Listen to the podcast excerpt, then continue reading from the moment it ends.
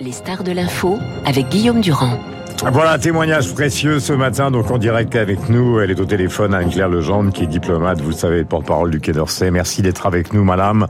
Et bienvenue sur l'antenne de Radio Classique. Je le disais avec Renaud Blanc tout à l'heure, euh, il y a un an, nous avons reçu des informations concernant les images satellites américaines, et puisque nous allons consacrer une édition spéciale demain à cette année de guerre, est-ce que vous pouvez nous dire, euh, je ne dis pas nous révéler, mais au fond, quand est-ce que les autorités militaires et diplomatiques françaises ont été mises au courant qu'une offensive était en cours ou allait démarrer vous savez, sur le terrain, nous avons vu euh, euh, la mobilisation russe se faire très tôt, et donc les, les inquiétudes et, euh, les inquiétudes sur la possibilité d'une offensive russe se sont faites jour dès l'automne, euh, avant le lancement de l'offensive. Et d'ailleurs, Sergei Lavrov et euh, le ministre de la Défense russe, Monsieur Shoigu, étaient à Paris, étaient alors reçus par Florence Parly et Jean-Yves Le Drian au Quai d'Orsay, et à cet égard, les deux ministres avaient exprimé vis-à-vis de leurs homologues russes le fait que une offensive russe et toute atteinte à l'intégrité territoriale euh, de hmm. l'Ukraine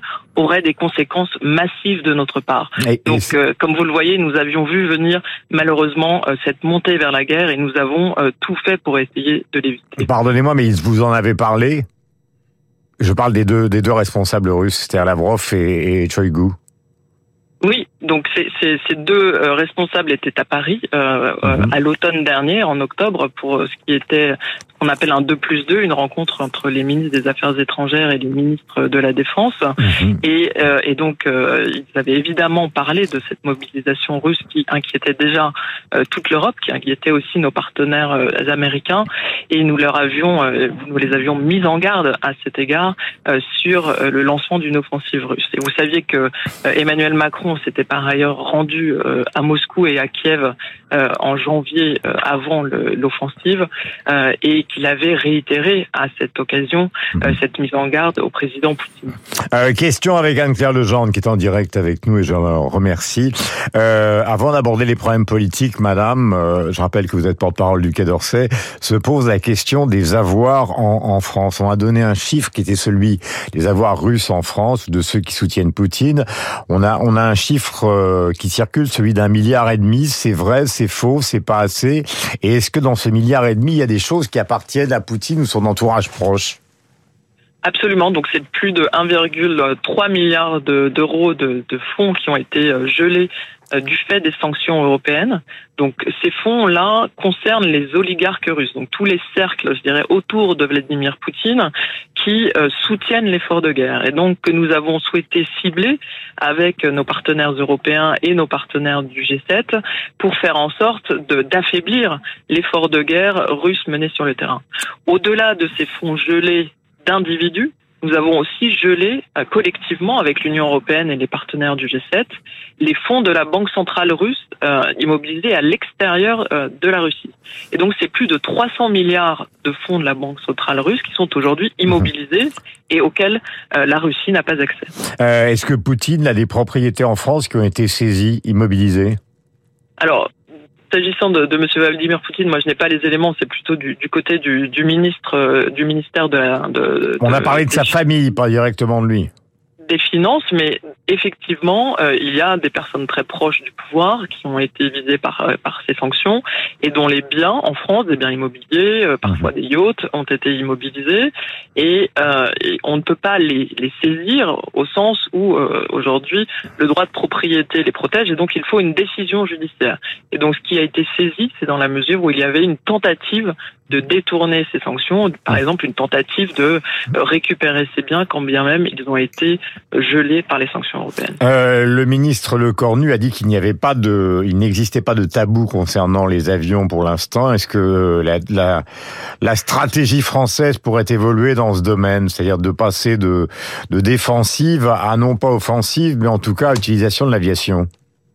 Alors vous savez que le président euh, Zelensky était à Paris euh, il y a encore quelques jours et a pu euh, s'entretenir très longuement avec le président de la République et il a fait valoir à cet égard au président que les priorités dont avait besoin l'Ukraine aujourd'hui étaient de deux natures. il s'agit d'artillerie et à cet égard nous avons fourni de nouveaux canons César, donc en renforçant très significativement les capacités d'artillerie ukrainiennes, mais également en matière de défense aérienne, puisque vous savez que les villes ukrainiennes sont aujourd'hui euh, ciblées et les infrastructures civiles notamment sont ciblées par les frappes russes. Et donc c'est très important pour eux de pouvoir euh, disposer de capacités de défense aérienne. Et là encore, la France est, est, est, présente pour répondre à la demande ukrainienne. Et mhm. nous avons fourni à la fois un nouveau euh, radar, euh, des, des, missiles et des systèmes de défense antiaérienne qui permettent de, de, répondre à cette menace. Mais pour l'instant, les avions, il n'en est pas question. Euh, dans les conversations qui ont eu lieu après la tournée, au, au moment de la tournée de Joe Biden, donc en Europe, est-ce qu'il y a eu une dernière conversation, peut-être hier après-midi, parce que semble-t-il, ou hier soir, puisque c'était prévu, entre le président américain et le président français vous savez, les, contacts avec les, États-Unis depuis le début du conflit sont extraordinairement euh, étroits. Euh, nous avons une coordination à la fois évidemment avec nos partenaires européens et avec nos partenaires du G7, à commencer par euh, par les États-Unis, qui se fait quotidiennement. Donc, je n'ai pas connaissance d'un appel du, président de la République avec Joe Biden mhm. hier, mais il va sans dire qu'autour de cet euh, euh, triste anniversaire euh, que nous commemorons malheureusement demain, il y aura des contacts de haut niveau qui vont se Est-ce que vous n'avez pas le sentiment, Anne-Claire Legendre, évidemment c'est compliqué pour une diplomate qui représente le Quai d'Orsay, que finalement le leadership maintenant est entièrement dans les mains de Biden, entièrement dans les mains fondamentalement de l'OTAN et beaucoup moins dans les mains de l'Europe et en tout cas de, de la position du président Macron qui parfois est assez, non pas mal comprise, mais qui pose un certain nombre de problèmes, à savoir on accompagne les Ukrainiens jusqu'à la victoire, mais en même temps il n'est pas question d'humilier les Russes. Euh, visiblement, c'est en tout cas du côté de Zelensky parfois mal compris.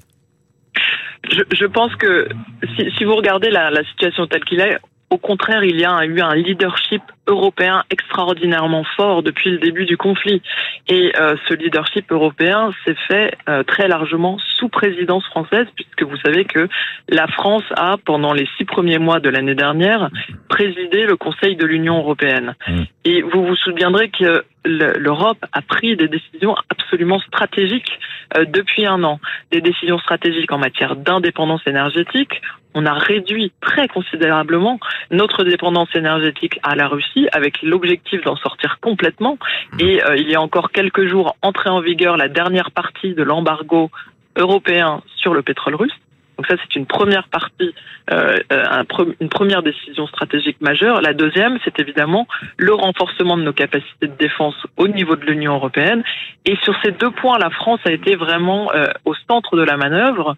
Euh, le président de la République avait reçu tous ses homologues à Versailles en mars dernier, et c'est cet agenda de Versailles qui est mhm. aujourd'hui mis en œuvre par l'Union européenne. Mais il, est, il, est, normal que vous défendiez cet agenda, euh, mais du point de vue de ce qui se passe actuellement, ce voyage de Biden, on, le compare souvent au discours de, Kennedy en 63, alors qu'il y avait une menace de l'invasion russe à Berlin. Ce voyage a, marqué quand même, ou marque une partie de l'Europe orientale qui se sent directement sous la menace des Russes. Il est évident que euh, le soutien des alliés américains dans ce conflit est absolument euh, euh, crucial et, euh, et c'est la raison pour laquelle nous nous coordonnons avec les États-Unis euh, de façon extrêmement étroite. Mais je mhm. vous rappellerai que les premiers à se rendre à Kiev, euh, c'était le président Macron, avec notamment son, son homologue allemand, en juin dernier. Et donc ce voyage à Kiev, nous l'avons déjà fait. ce soutien, il a été marqué par la France et les Européens.